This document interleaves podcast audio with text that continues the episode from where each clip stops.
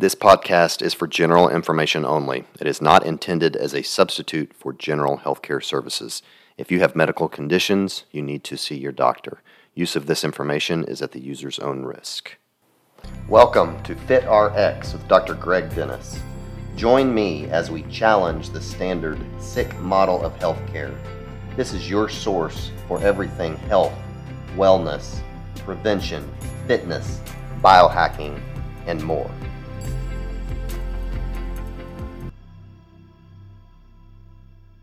Hello, everyone. Welcome to another edition of FitRx. I'm your host, Dr. Greg Dennis. I am joined today by Dr. Sandra Kaufman, MD. I always enjoy talking to physicians, uh, especially who are interested in longevity. Uh, what's interesting about her is she is still a working anesthesiologist and kind of does this longevity research in her spare time. She wrote a book titled The Kaufman Protocol why we age and how to stop it. Uh, so, just kind of excited to learn about that. Uh, Dr. Kaufman started in cellular biology, has a master's degree in ecology and plant physiology. She got her MD at the University of Maryland. And like I said, she's currently working as a pediatric anesthesiologist. So, um, Dr. Kaufman, welcome to the show. Thank you. Great uh, to be here. Yeah. So, let's start by just telling us how in the world you got into this longevity space. I mean, you're a working physician. I mean, obviously you're busy, and so just what what led you into this field?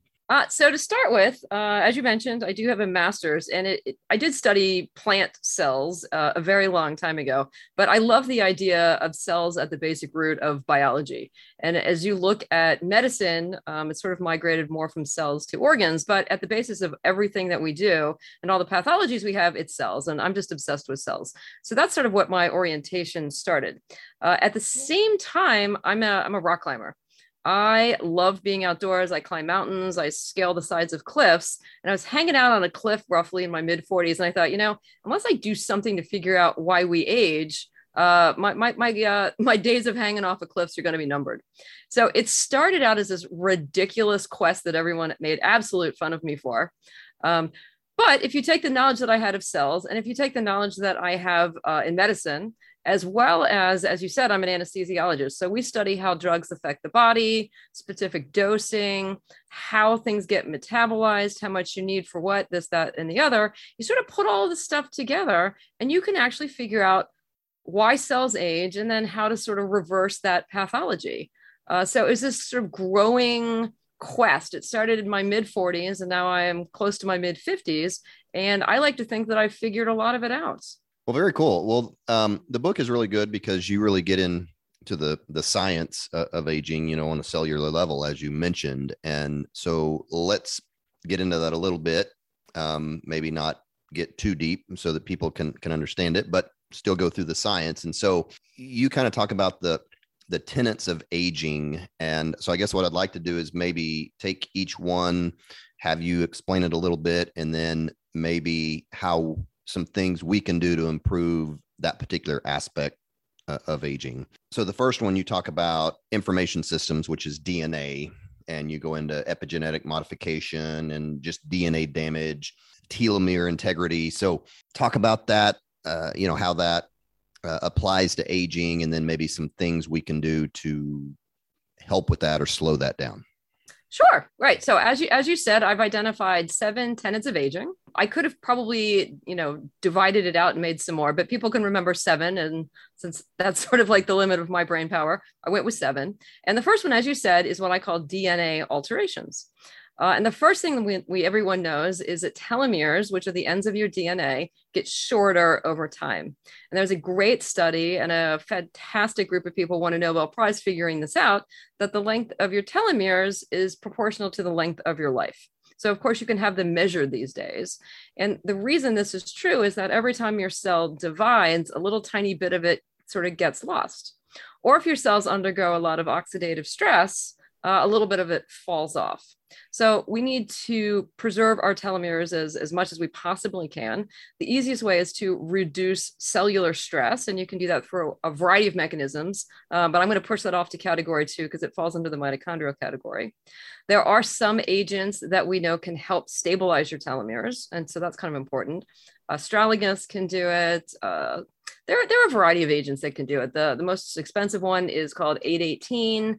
In between, you've got TA65. Um, there's, there's a variety of them. And the next thing in this category is what we did, we talked about is epigenetic modification. And epigenetics is the study of what happens on top of your DNA. And I know you know this, but maybe your your your people don't. So regular DNA, of course, looks like, like a spiraled stepladder. And then uh, on top of that, there are decorations. Uh, mostly it's methylation. Uh, on your histones, however, you can have methylation, phosphorylation, and acetylation.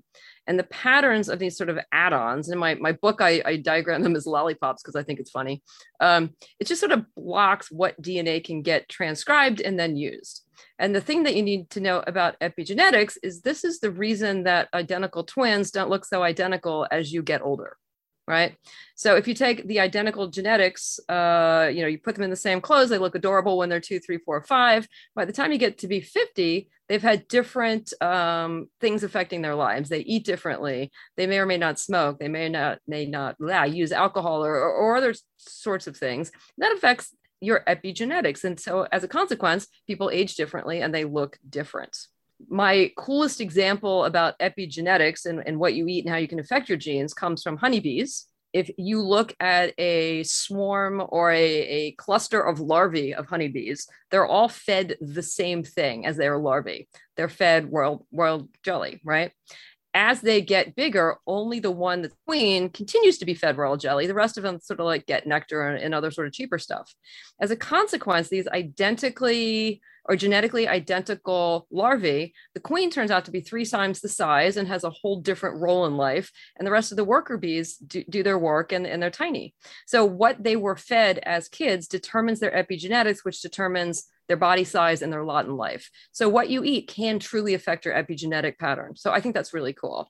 So, next you talk about the mitochondria. And right. I mean, and anybody that you know kind of researches uh, anti-aging you know mitochondria they hear a lot about mitochondrial health and it seems to be kind of the the next big thing i guess in anti-aging is mitochondrial health and so what happens to our mitochondria as we as we age and and what can we do to improve our mitochondrial health okay great. So one of the simplest things that we can do is by the time you are 40 you are probably uh, deficient in something called nicotinamide you need NAD for your mitochondrial uh, electron transport chain to function. And when you don't have nicotinamide, you don't make as much energy. And other things get affected as well, but this is sort of like the big thing. And as a consequence, the nicotinamide industry right now is booming. Orally, you can take a variety of substances. The biggest ones are nicotinamide riboside or nicotinamide mononucleotide. You can get IV infusions of nicotinamide. Uh, there, there's just a war raging as to how to get it. You can get patches, you can get nasal spray, you can get all sorts of substances. But the idea is that people are definitively deficient. We know that. And to help your mitochondrial aging, nicotinamide is key. What in particular diminishes our mitochondrial health as we age? I mean, are, are there certain things or just aging in and of itself? So, excellent question. So, the big thing are free radicals. Mm. Um, so every time uh, you utilize your electron transport chain, you use oxygen at the end, right? You pass the electrons on via a, a pattern of cytochromes, and oxygen uh, accepts the last electron. Unfortunately, somewhere between 1% to 10% of the oxygen gets radicalized. Uh, these free radicals then sort of act as mini tiny little bombs, basically blowing up your mitochondria right? Your body is smart and you make free radical scavengers like the superoxide dismutases and the glutathiones, et cetera, et cetera. But as you get older, your body doesn't make that as efficiently anymore. So, one of the things that happens is oxidative damage sort of is rampant around your cells and it just destroys your structural integrity as well as the integrity of your mitochondria. So, one of the things we want to do is take free radical scavengers as well as boosting your own endogenous ability to make your own free radical scavengers. And are those things like glutathione? What what are some of the things we could take? So, so, so glutathione is one of the free, uh, one of the free radical scavengers that your body makes. And some people like to take glutathione, and it's perfectly acceptable. Uh, one of my personal favorites is something called astaxanthin. Uh, it comes from algae. It is completely natural. It is completely harm free. It is a free radical scavenger unto itself. It embeds in the mitochondrial membrane and sucks up free radicals for about 24 hours and then you excrete it. And it also uh, causes your body to increase all of its own free radical scavengers. So you get increase in the superoxide dismutase as well as the glutathione and all of the other necessary enzymes. Because just replacing one isn't going to help all of your mitochondria. So, what are some things that that people do that might accelerate the decreased health of mitochondria more than usual? I mean, I'm assuming toxic things like smoking are probably going to accelerate that. I mean, is that true, or maybe what are some other things that people do that would accelerate poor mitochondrial health? That's an excellent question. Um, anything that causes disturbances in the cell is going to upset your mitochondria. And, and mitochondria are pretty smart uh, it deter- they can determine how much energy you need. Uh, so they keep splitting and making more of themselves, which is unfortunately a huge energy sink, which means that some organs are going to have more energy and some organs are going to have less. Um, and if you're not using them, they sort of fuse. Uh, and if you destroy them, uh, you're going to get undergo something called autophagy of, of organelles and you get, you get an accumulation of lipofuscin. There's not too, too much you can do to destroy your mitochondria. It's just over the course of time, they don't do so well. Um, so your next tenant is cellular pathways, and and I definitely have some questions about this. Uh, and and so my listeners have probably heard these terms before, although I haven't really spent a lot of time on them. Things like AMP kinase, uh, sirtuins, mTOR. They've definitely heard me mention mTOR. Um, I I feel like this is a little bit controversial. I just hear different things about mTOR because people in the longevity space will say, "Well, gosh, just even exercise causes uh, an uptake of mTOR," uh, and and you know they talk about maximizing your protein, which you know can increase mTOR. But then there's another camp that says, "Well, you want to minimize mTOR because you're going to increase your risk of cancer. You want to maximize AMP kinase. So I feel like there's maybe um, a, a, balance there. I don't know. So maybe describe first these pathways, if you will, how they pertain to longevity, and then you know maybe how we can optimize these things. So I usually start with the sirtuins because these are the easiest things, right? When we talk about these pathways, they're genes that then become proteins that travel around your bodies and your cells, and they do fantastic things. Unfortunately, over the course of time, your sirtuin levels drop. Um, excuse me, as mammals, we have seven uh, sirtuins. They're located in various aspects of the cell. Uh, if, when, if you want to go back to the mitochondria, your SIR2 and three is huge in your mitochondria, and that gets downregulated downregulated over time, and we want to upregulate that. Sirtuin one has to do with circadian rhythms. It has to do with energy levels. It has to do with if you store brown fat or white fat. It has to do with a variety of things. So anything that you think that is failing over time is frequently sort of organized by your sirtuins. So augmenting them is extraordinarily important. Um, and as as a as a side note, people love to say, okay, I'm gonna you know I'm gonna augment my sirtuins, and they go into the resveratrol camp.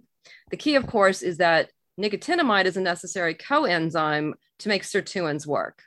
So if you're deficient, you can't boost your sirtuins without having both resveratrol or pterostilbene for that matter, uh, in addition to a nicotinamide supplement. So that's your sirtuins.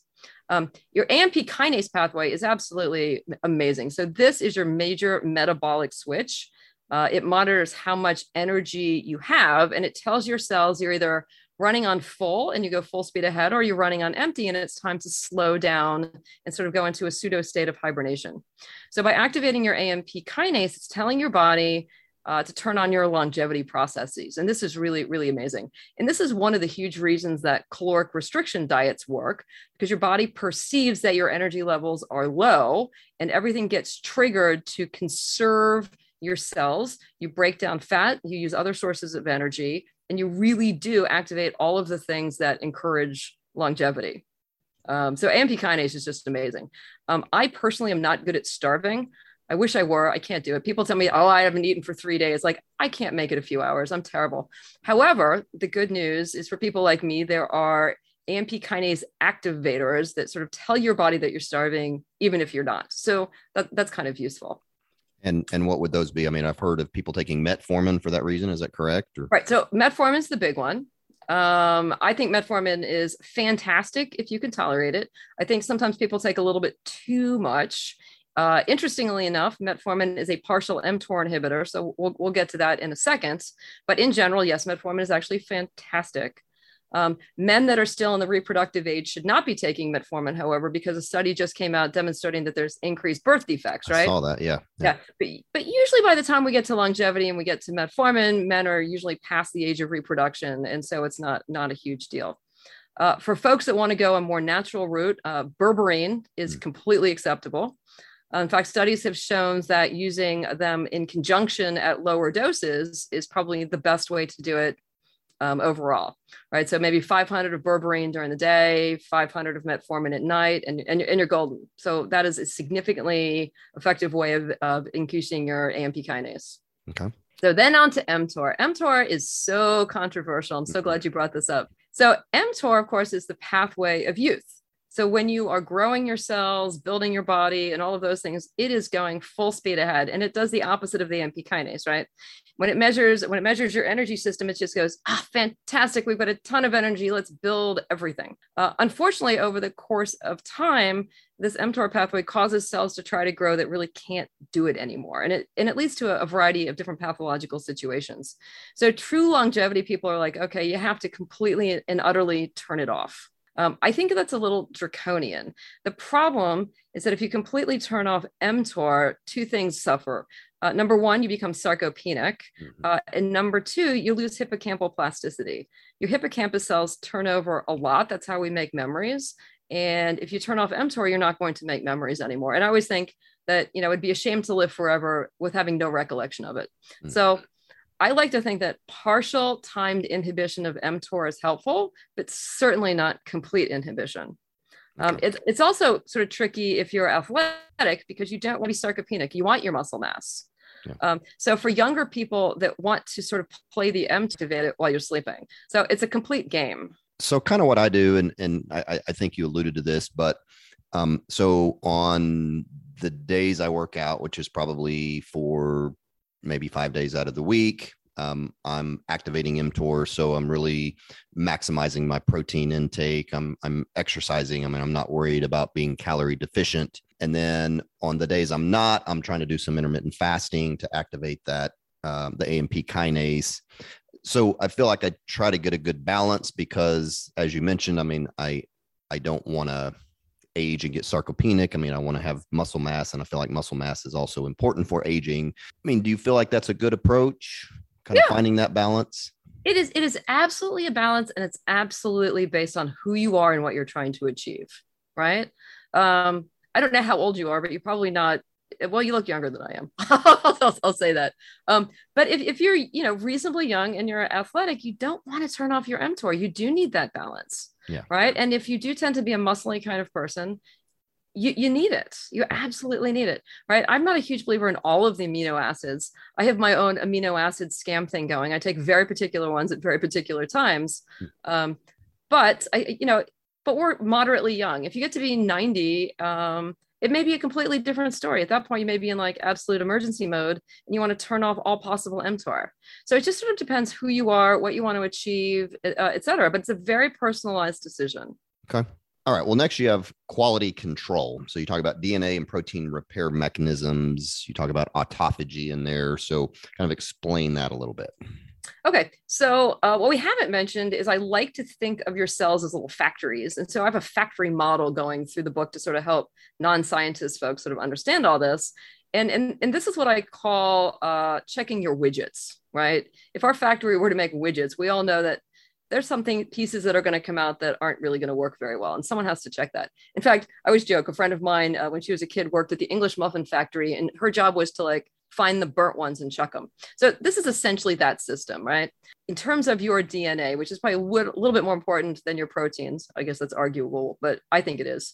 Um, you every cell every day has 10 to the fifth DNA errors. That's a ton of errors. Um, some are single stranded, uh, some are double stranded, some are, you know, where it melts together, the whole lot of, you know, there's a variety of errors, but there's a ton of errors, 10 to the fifth. Um, and as you get older, the ability to fix these things diminishes. You have four very specific mechanisms for fixing these things, and they just they just go away with time. Um, it's also a matter of what you do to your body. Um, it's a balance between how much you destroy your DNA and then how much can you fix it. I had this conversation with my daughter today. We live in Miami. People are in the sun a ton. So even if you are young, the sun is causing just horrific amounts of DNA damage in your skin you can repair some of it, but you can't repair all of it in a timely fashion. So, one of the cool things is there are actually two agents on the market that increase the speed of DNA repair. And I just think it's remarkable that you can do this. And, and what are those? So there's something called AC11 uh, that comes from the tropics, and there's another one um, called Polypodium. Uh, it's sold as Fernblock. Again, it comes from the tropics, probably because there's a lot of UV radiation. Uh, it's an oral supplement. And in fact, it does increase the speed of DNA repair in skin, especially, but probably throughout the body as well. Hmm. So are these like peptides or whatever? no. No, these they're, they're actually both plants and they just have chemicals in them, hmm. molecules in them that, that activate this.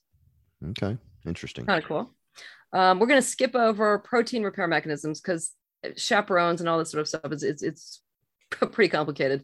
But we're going to get to autophagy, and this is cellular recycling, right? This is when your when your body screw or your cell screws up an organelle or a protein or this and that. Your body goes, yeah, that's not good. Recycles it, takes takes out the pieces and parts and uses them again. And you must have a robust recycling system as you get older, or your cells just sort of fail to work. Um, so if you recycle mitochondria, it's called mitophagy, but the generic term is um, autophagy, right? Okay. So the thing that we want to you for this is actually called spermidine. Spermidine is the best way to sort of tackle this problem. I actually just interviewed somebody hadn't been released yet on spermidine. And matter of fact, I think uh, she is the it's the company that you're the medical director of. I didn't even Leslie Kenny. Yes, that's who it was. Yes. Yeah, and I, I, didn't even realize the connection when I set all this up. But um, yeah, so uh, she talked about their product and, and spermidine, and so yeah, it was very interesting. And so uh, for people listening, um, that'll be released here. I don't know, probably in a couple of weeks, so you'll get to learn all about spermidine. Good. So I, I won't bore you with all of those things. Uh, but there are a few things out there that increase autophagy, and that's probably the winner. Okay. Okay. Very cool. Now, I, I know at least when I think of autophagy, I think of fasting. Uh, how does um, fasting compare to maybe a supplement like spermidine? So it depends on how determined you are to fast. Essentially, one of the triggers for recycling is your body says, Oh my goodness, I am out of nutrients. I need to find them somewhere right? Or I'm I'm out of spare parts. I, I like to think of it as a bank account, right? If you have a ton of money in your bank account and your car's breaking down, you're you're going to go buy a new car, right? But if if if there's not a whole lot in your bank account, you're going to take your old car, strip it down, rearrange it, and make a new car right? That's autophagy. So this is what your body does. So by activating AMP kinase with caloric restriction, you're also activating your autophagy mechanisms, which again goes back to yes, these people that starve themselves are amazing. They do really, really well. I prefer to pop a few pills because it's just significantly easier, but I am I am lazy and not a good example. Uh, so with you researching all this, I mean, I'm, I'm sure even though you may not do prolonged fasting yourself, uh, I'm sure you're familiar with it. So is there an optimal uh, uh, amount of time to fast to really maximize the autophagy? No, I don't actually think so. Um, it's so funny. People have these diaries and then and they, they text me all the time. Oh, I made it 22 hours. I made it 27 hours. I think whatever is comfortable for people. I think most people do about 14 to 16 hours and again it depends on who you are. It depends on your fat stores. It depends on you know your metabolic status. There's just so many variables but i think on generally the average is 14 to 16 i don't know. Um, I, i'm sure you do something like outrageously amazing.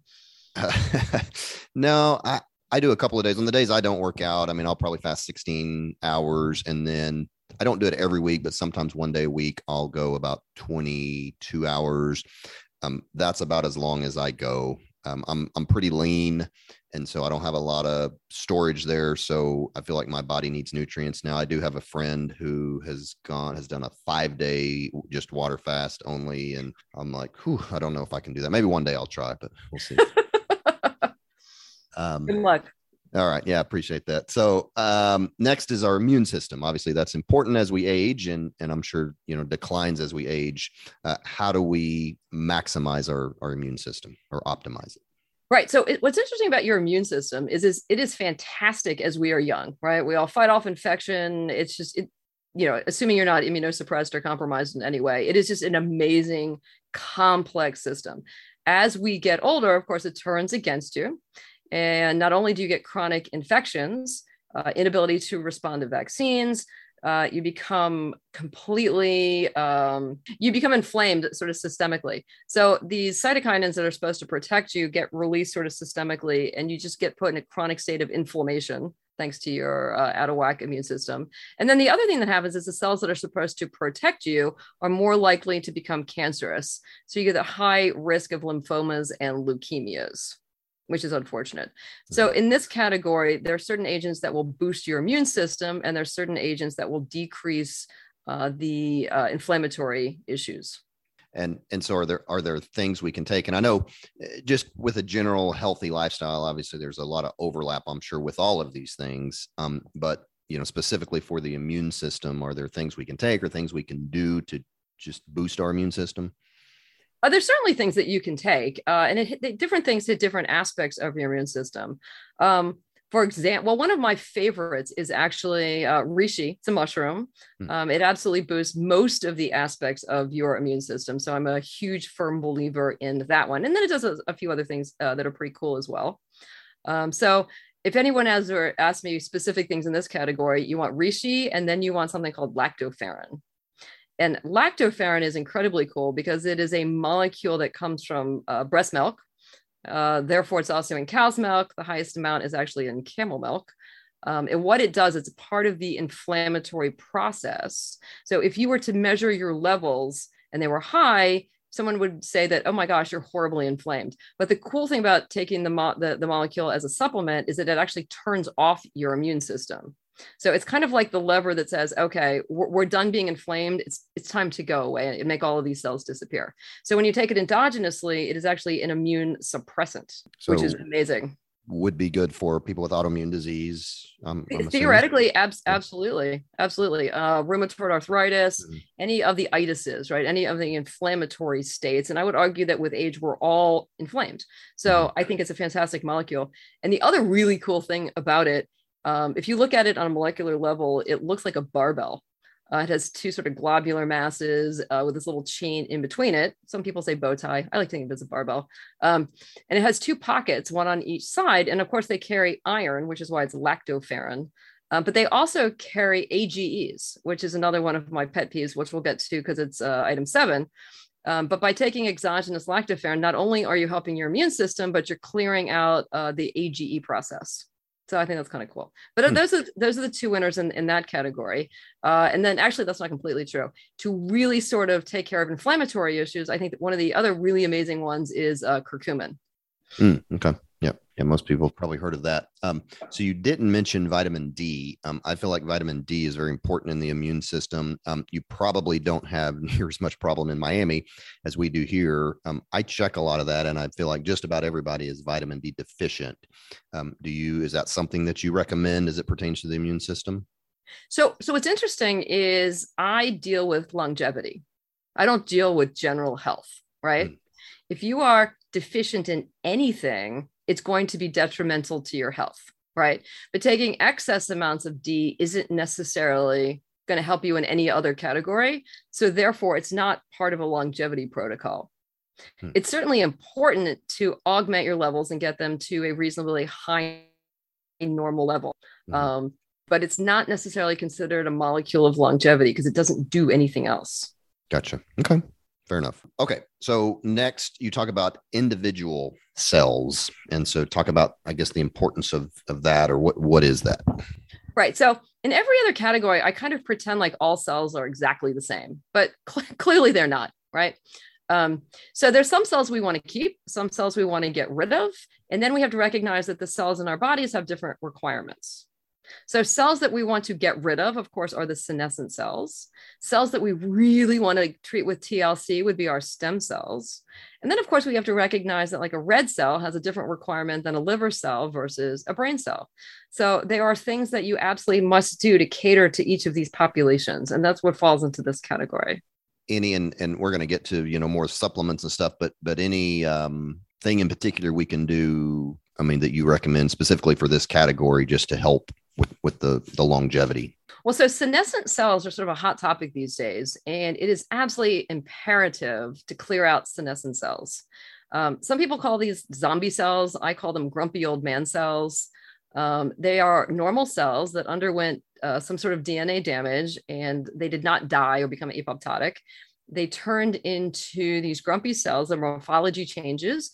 They get kind of fat the organelles change and they exude something called the sasp uh, which is a secretory uh, sort of complement of inflammatory cytokinins. They tend to accrue in areas of damage. So if you've had chemotherapy or you've had radiation or you've had some sort of traumatic uh, injuries someplace, you tend to get an accumulation of senescent cells. Um, and then there's the, if you have one or two senescent cells, it sort of exudes the cytokinin pool, and then you get more of them and more of them and more of them, and sort of a downward spiral. So studies have demonstrated that if you can clear out these senescent cells, you tend to do significantly better in terms of longevity. Okay. The question then, of course, is how do you do that? And right. that is a raging battle right now. The strongest things that you can do is a combination of Dinacetab, and all of my friends always make fun of me because I always say it incorrectly, but I think it looks like Dinacetab.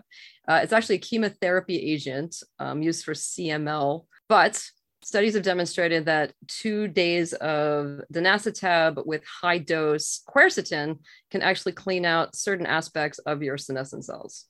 Hmm. Um, fisetin is another one that can do it. So I recommend bolus therapies of, of one of those two, and sometimes I do both. Um, and then there's a, a, new finding that just came out a little while ago uh, that there's some aspects in ginger that can get rid of some senescent cells. So many ways to skin a cat. All right. Uh, and so lastly, you talk about waste management in AGEs or um, advanced glycation end products. So talk about what those are and maybe, you know, what, what things we can avoid, I guess, to, you know, as, as it applies to those. Sure. So this is my favorite acronym of all time, right? Because the last thing you want are AGEs. Um, as you said, they're advanced glycation end products. And what happens is that glucose, I tell people it's sticky on the outside, it's sticky on the inside, uh, sticks to proteins, sticks to lipids, and it sticks to DNA. It changes the structure of those things. So it basically, it puts them out of commission so that they cannot work. Um, it's a non enzymatic seven step process to create a full AGE. And once you have one of these things, uh, they're pretty bad because number one, they're sticky. So they stick to long lived uh, components of your body. They love collagen. They stick to very specific areas of your collagen and it tends to sort of pull them apart and destroy it. Uh, they, they tend to be very inflammatory. Uh, so that's you know not not helpful in an already inflamed system. Um, and then they they also sort of activate these things called rages, where the receptor for AGEs on cells. So the more AGEs you have, the more rages you have. Half of the time, uh, that means that the uh, the cell is going to take in an AGE and destroy it. Uh, half the time, it means that you're just going to have more of an inflammatory process going on. So what we want to try to do is decrease these AGEs as much as humanly possible. Um, and you can do this many, many, many ways. The easiest thing to do is to decrease your intake of glucose and the related sugars. And some people are just amazingly good at this. And again, I, I, take my hat off to people that can limit their diet. There are certainly cheat methods of doing this. There are ways to block glucose getting into your gut, there's ways to block it around the system, there's ways to get rid of AGEs. Uh, there are innumerable sort of ways to attack this. And I think this is one of the biggest problems with aging, it, like right here. So I dump a ton of energy into this category. Yeah, my listeners uh, are very familiar with, you know, sugars and, and, you know, that kind of thing. What else other than the processed carbohydrates and all that? I mean, what are some other things that, that are maybe common things that we do that, that may increase AGEs? So different cooking mechanisms actually increase the amount of oral AGEs that you take in um, anything that's browned, uh, sauteed, fast cooking that changes the color of something generally is, is totally laden with AGEs. foods that are cooked more slowly, uh, broiled, um, steamed, that sort of thing. There tend to be less AGEs in them. And those are just the ones that you consume. Sure. Um, in terms of creating them in your bodies, what happens is not only glucose but oxidative stress sort of combine to create the perfect environment for these things. So if we if you reduce your oxidative stress and you reduce your glucose intake then your age production decreases. Gotcha. Well let's jump on to part two which is um you know you've already touched on a lot of the supplements and stuff but it's it's what to take. You know you can get overwhelmed with supplements. Obviously there's a lot out there and then a lot of them are good. Most people aren't going to take 12 or 20 supplements. Again, you mentioned some if if you had to pick, I don't know, top 5 supplements for people to take, um, what would you what would you say? It's so funny that you said top 5 because everyone says top 5, right? Oh, which, right? Okay. No, no, of course, it's really funny. So which which led to something that I call the panacea. Okay. Um, and, and, and the beginning of it kind of works as an acronym and then it sort of falls apart at the end.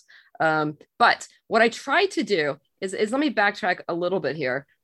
Um, I absolutely concur that it's very confusing and overwhelming, all of the supplements that are out there. I mean, it's, it's ridiculous. Mm-hmm. So part of my process in this was develop a rating system that tells you exactly what these things do and how well they do them in each of the seven categories right so for any agent at all if you look it up in uh, the book uh, and book two is going to be out very shortly with uh, 28 more agents in it. Oh, okay. But they will all have a seven digit number.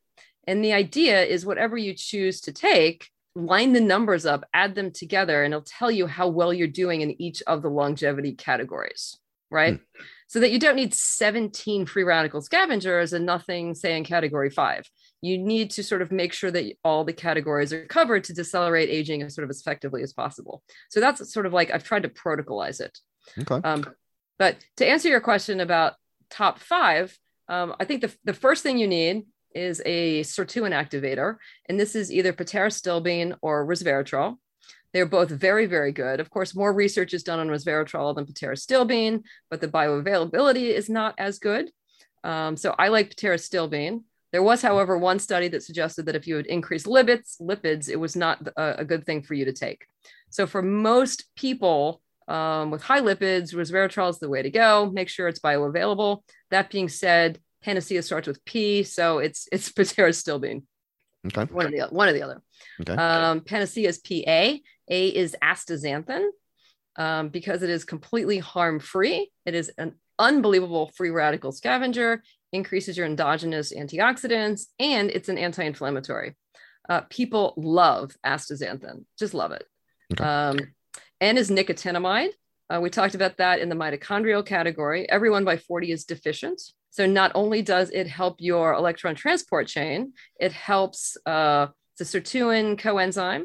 It helps to repair your DNA, and it also serves as a communication mechanism between your nucleus and your mitochondria. So if you are deficient, your cell is just not going to function very well at all. Um, anyway, that's the N, P A N. Okay. Okay. Now the system completely and utterly falls apart because now we've got two C's. So the first one is curcumin. It is in there because it is the strongest anti inflammatory we have. It is a positive epigenetic regulator, right? And we talked about that at the beginning. And it's one of the few things demonstrated to decrease the accumulation of lipofuscin in long lived cells lipofuscin is an accumulation of sort of like the leftover crap in the back of your cell after going undergoing autophagy. So we need to sort of limit that. Okay. Um, and then the last C is carnosine. Uh, carnosine is a dipeptide. It is naturally occur- occurring in your body. Unfortunately, as you get older, you have less, uh, and men have more than women. So as an older woman, I am truly deficient. Uh, the cool thing about carnosine is it is a transglycosylator. So it can actually help get rid of some of the glucose that gets deposited on your cells and tissues. So that's kind of cool. Uh, the other thing that's really cool about it is if you are an athlete, it actually uh, blocks lactic acid development in your in your muscles, so you don't tend to ever get cramps or sore muscles when you're done, uh, which I think is fantastic because I tend to be a little bit old. Um, I'm a monster rock climber, and I never ever hurt anywhere. Hmm. because of carnosine, which is kind of cool. So um, I eat a lot of beef, uh, and I know beef. I believe has a lot of carnosine in it. So uh, for somebody like myself who maybe eats a lot of red meat, would they still need to supplement with carnosine? So carnosine is actually more found in like turkey, uh, okay. and, and not as much in beef. Okay. Um, you probably don't need as much as I would, uh, but a little bit certainly couldn't hurt. Uh, the other thing that's really cool about carnosine is it comes in eye drops. And glycosylation is one of the reasons you develop presbyopia, which is the inability to see close uh, mm-hmm. as you get older. So, carnosine eye drops can actually prevent and even reverse some aspects of that. Hmm. So, I'm always dumping carnosine eye drops into my eyes. And as a consequence, I don't need reading glasses. Wow. Interesting. I may try that because uh, I have to have them and I hate it. yeah, like I started to, and I discovered this. I'm like, oh my god, this is fantastic. Interesting. Um, Where do you yeah. find that? So it's online. It? Um, okay. They sell it for dogs for cataracts, which is I find amusing. Uh, there is one brand called Episeal uh, that I think is better than the others because I've tried the others and they burn when you put them in. I mean, it's, it's sort of a little bit painful and it just makes you not want to do it. But I don't know. I think they put more buffer probably in the in the Episeal brand, and it, okay. it's completely comfortable. Huh.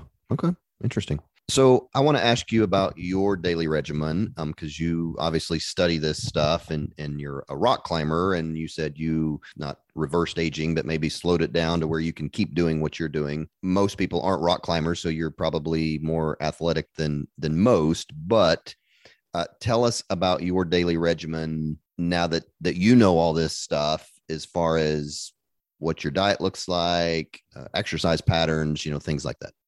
All right. So this is going to be one of those questions that you absolutely are going to regret asking. Um, you, you really are, because it's really funny. You're not going to like the answer. Um, so I am obsessed with biochemistry, as you probably figured out by now.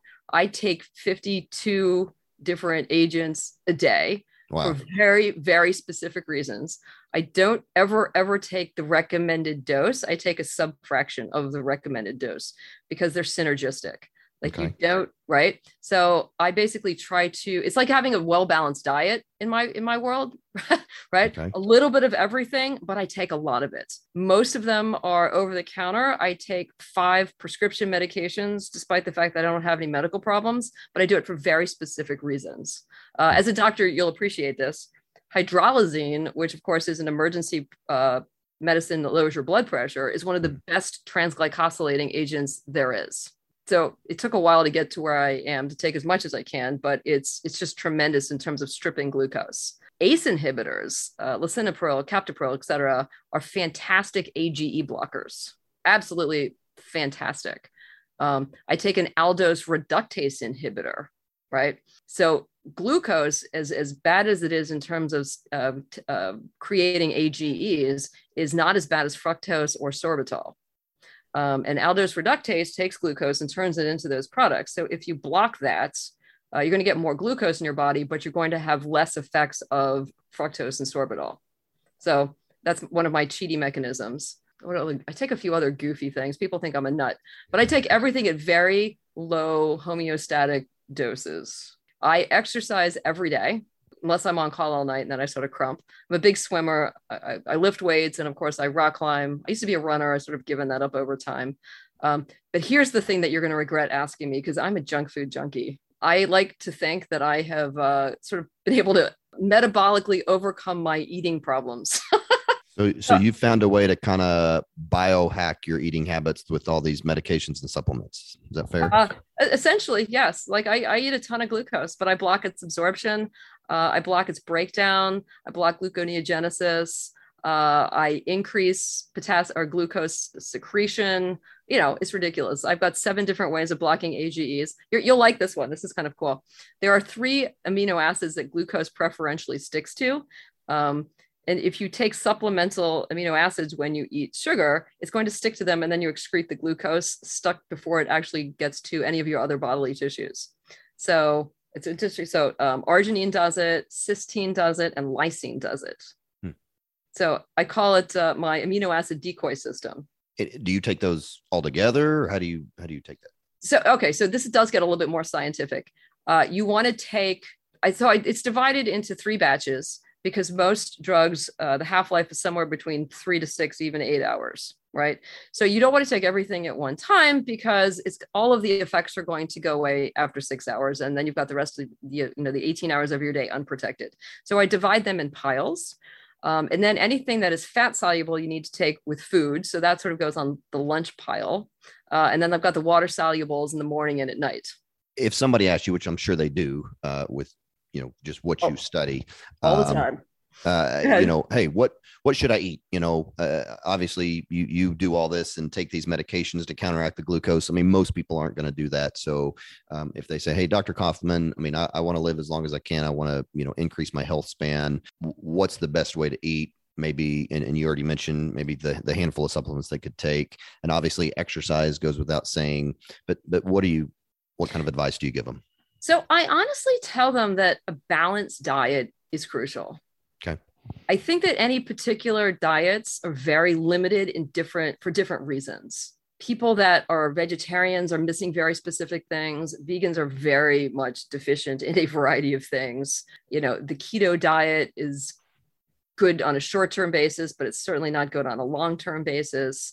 I think that your cells need a little bit of everything, right? A little bit of meat, protein you need everything but you also don't need it in in you know huge quantity. So straight up diet you add a multivitamin. Everyone should be on a multivitamin. I recommend prenatals because uh, if you're going to make a baby you want the same nutrients going into the rest of your cells. So eat regularly prenatal vitamin nothing to excess exercise daily and then whatever you're not doing you need to supplement. Okay. What about uh, things in the works? You said you're uh, coming out with a, another book. Um, are there some things that are coming out that you're excited about as as it pertains to longevity? Oh my gosh, yes. I've discovered a whole lot of new things. I am particularly excited now about DNA structure prevention or, or protection, right? Interestingly, your DNA not only does it have epigenetic mechanisms, but it tends to fall apart over time. Um, and so there's very specific things that sort of control the structure or protect your DNA. For example, magnesium controls the four dimensional structure of your DNA. I just think that's amazingly cool. So people take magnesium for a variety of reasons. Mm-hmm. Um, see, this is this falls into like sort of better than the vitamin D category because having deficient magnesium is very bad for you. Mm-hmm. But having a, a, more magnesium is extremely beneficial in many areas of longevity. Clearly, too much and you'll be a floppy fish. Um, but high levels of magnesium protect your DNA structure. I, I just think that's fantastic. Um, additionally, if you take magnesium threonate, it gets through your blood brain barrier and increases your neuroplasticity. So that is incredibly cool. This is something that we need. Hmm. Um, another thing that I'm amazingly uh, impressed with is the discovery of something called the mitochondrial transition pore. And there's a pore that sits on the inner membrane of your mitochondria, and it's like a little pop off valve for chemical pressure. It just flickers, open, closed, open, closed, open, closed. And it allows the mitochondria to sort of decompensate a little bit without, so it doesn't explode under like sort of high chemical stress. Um, as you get older, these pores are open for a longer period of time. And as a consequence, your mitochondria don't function as well. Um, and enough of these open over a longer period of time, and the entire mitochondrial basically explodes, pours out all the cytokinins and the toxicity from the mitochondria into the rest of the cell, and then you get cell death. And if you can control the mitochondrial pore opening, it's actually demonstrated to be able to block cell death and thus block um, heart damage if you're in the middle of an MI. Um, and there's really cool things, and, and you can actually control to a certain degree the the the flickering or the mitochondrial pore opening. And spermidine is actually one of the things that does that. So theoretically it hasn't been proven yet but theoretically if you are on spermidine and you're having a heart attack you're going to do way better because of the pore control. So i imagine spermidine is one of the 50 supplements that you take? Oh my gosh. Oh my gosh yes. Yes that that leslie sends it to me. Oh yeah, yeah. well and the other really cool thing is spermidine and you know i won't bore you but this is just so cool it is a long positively ch- uh, charged molecule. It's a polyamine. And what it does actually is it bonds to DNA. DNA is a negatively charged structure. Uh, there's a minor groove and a major groove. And this long polyamine actually sort of wraps itself around the DNA and protects it. So I like to th- think of it as sort of like bubble wrapping your DNA and spermidine. And it doesn't change the structure. It's not an epigenetic modifier. It just protects it from exogenous insults like, like mm. radiation or chemical damage or that sort of thing. So then this goes back to DNA structure protection. Spermidine is just amazing for so many reasons, and, and that's one of them. Okay. Very good. Uh, I know we're running out of time here, but I want to ask you quickly about um, hormones and, and thinking more in older men and women, hormone replacement therapy. I mean, I uh, advocate a lot for um, kind of hormone optimization, especially when done correctly. What do you find in that is as far as how that relates to uh, longevity and health span? So good, good question. And this is very age dependent. So I, I think hormones are cellular products, and all of our cells are, are little factories, and they make cell products, and that's just one of them. Um, if you can keep your cells maximized or optimized as long as humanly possible by doing all of these crazy things, you theoretically do not need to replace anything, right? I am 53, almost 54. I am nowhere near menopause. I don't, I don't do polypeptides. I don't do, I don't do squat. And the only way I get away with that is my cells are optimized. Um, at some point, cells are not going to be optimized anymore. So, for example, if a, if a woman comes in, you know, they're mid 50s, early 60s, I try optimizing their cells for like six to nine months. Um, it is not uncommon that we can reverse some of the loss. But if you can't reverse the loss, then without a doubt, then it's time to replace what they can't do right? Then it's time for the estrogens, the progesterones, and the testosterones, and, and all of that sort of thing. But I fear that people are replacing it too early because, of course, they're on a negative feedback loop. So if you take estrogen and you don't need it yet, you're going to sort of tell your body, oh, yeah, I don't need to make any because I already have it, right? So my goal is to optimize your cells, measure your levels. And if you need it, you need it. Obviously, you're going to do it the right way, as you said. But if you don't need it, then don't use it yet. That's sort of my thought process. Interesting. Okay. Um, one last question. I'm I'm curious because a lot of times I find, especially in the primary care setting, I know you're in uh, anesthesia anesthesia, but as we talk about health optimization and age management, many times that doesn't necessarily correlate with more conventional medicine and, and conventional recommendations. Uh, you know, as they don't really talk much about supplementation and those kinds of things. So I'm just curious what kind of feedback you get from your colleagues, uh, you know, because you're still working full time, or if they are, are, interested in what you do, or or just talk about that a minute. So, so that's actually a very interesting question. I will tell you that in public, these people think I'm a lunatic. Hmm. Um, as you know, physicians are trained by organ based systems, and there's no way in their mind that a kidney cell would be anything close to a liver cell versus a brain cell. They think I am absolutely not so, right? And they, they make fun of me on a daily basis. That being said, each and every one of those have crept into my office on the sly, sat down, and we've made them a protocol. So they they know that it's good for them and they get it, and yet publicly it's still sort of taboo. Um, I think that ultimately they're all going to realize that yeah, this is this is the way to go. Um, and, I'm, I'm not replacing medicine. We're mm, just sure. trying to optimize cells. Yeah, I like it. Okay. Well, as we wrap up here, I always ask my guests if they could give us one health tip that could make us healthier today. I know you've given us a bunch already, but if you could just give us one health tip, what would you say to that? Oh gosh. um, I think I think that you need to here here it is, and this is going to sound ridiculous, but you need to change your expectation of life. So I plan on being 120 ish when I die, and I plan on falling off a cliff because I made a stupid move. Um, as a consequence, I'm not going to retire when I'm 65 because what else am I going to do for 55 more years? Yeah. You, you have to change your mindset to be able to accept the fact that you've got a ton of time, ton of interesting things that you can do and be interesting. Don't sit on your ass. I mean, longevity is just about time. It's about giving yourself health and time to enjoy life. So reset your clock and do whatever the hell you want to do with it. Climb a mountain. It's fun. Hmm. Okay. I like it. Uh, so you have a website, kaufmannprotocol.com, K A U F M A N N protocol. Is that the best way people can maybe yep. find your stuff and books and protocols and all that? Absolutely. Yep. Okay. Yep. Okay. And there's uh, uh, there's an email on there, and I answer all emails personally. I don't have a staff. So sometimes people get angry because they listen to a podcast and they email me and they immediately want an answer. And I'll tell people that I answer excuse me, all emails. It just takes me a bit of time. Oh wow, well, good for you. Uh, and and on there, um, so you have certain protocols, and I guess they can find those specific protocols, correct? Yep. Okay. Okay. Well, very nice, very interesting stuff. So again, the book is uh, the Kaufmann Protocol: uh, Why We Age and How to Stop It. So check it out if you want to uh, go a lot deeper than uh, what we just did. We just touched the surface on all these. So, um, Dr. Kaufmann, really appreciate your time and everything you're doing. It's very interesting stuff. Thank you. Pleasure to be here. All right, guys. Uh, appreciate everybody listening, and we will talk to you next time. Thank you for listening to Fit RX. I invite you to share this with friends and family. If you would like, you can check out our website at vibrantlifedc.com or you can email me at drgreg at vibrantlifedc.com.